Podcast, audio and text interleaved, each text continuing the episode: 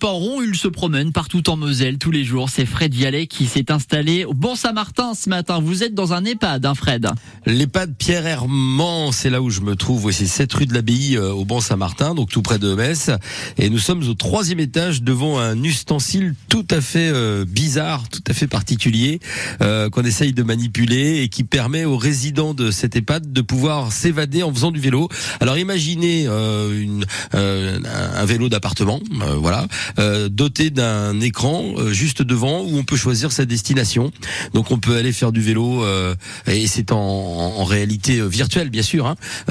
vous pouvez aller faire du vélo à New York, on peut aller faire du vélo à Rome, à Paris, dans, dans les bois, voilà. Donc c'est c'est un dispositif qui est plutôt plutôt pas mal, je trouve, parce que ça permet effectivement de s'évader et en même temps, évidemment, l'intérêt c'est de faire du sport pour pour les pour les résidents. Isabelle euh, venez me, retrouver. Euh, il y a aussi d'autres technologies qui sont mises à disposition que vous avez dans lesquelles vous avez investi pour permettre aux résidents de voilà d'avoir des moments d'évasion comme ça ou des moments ludiques.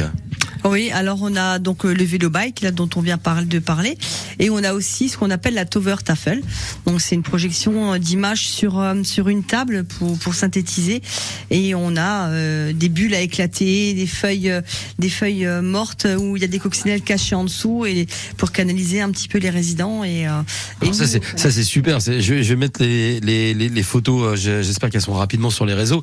Mais euh, c'est vrai que c'est c'est génial parce que alors d'abord c'est extrêmement ludique et, et en plus bah ça permet la mobilité des épaules.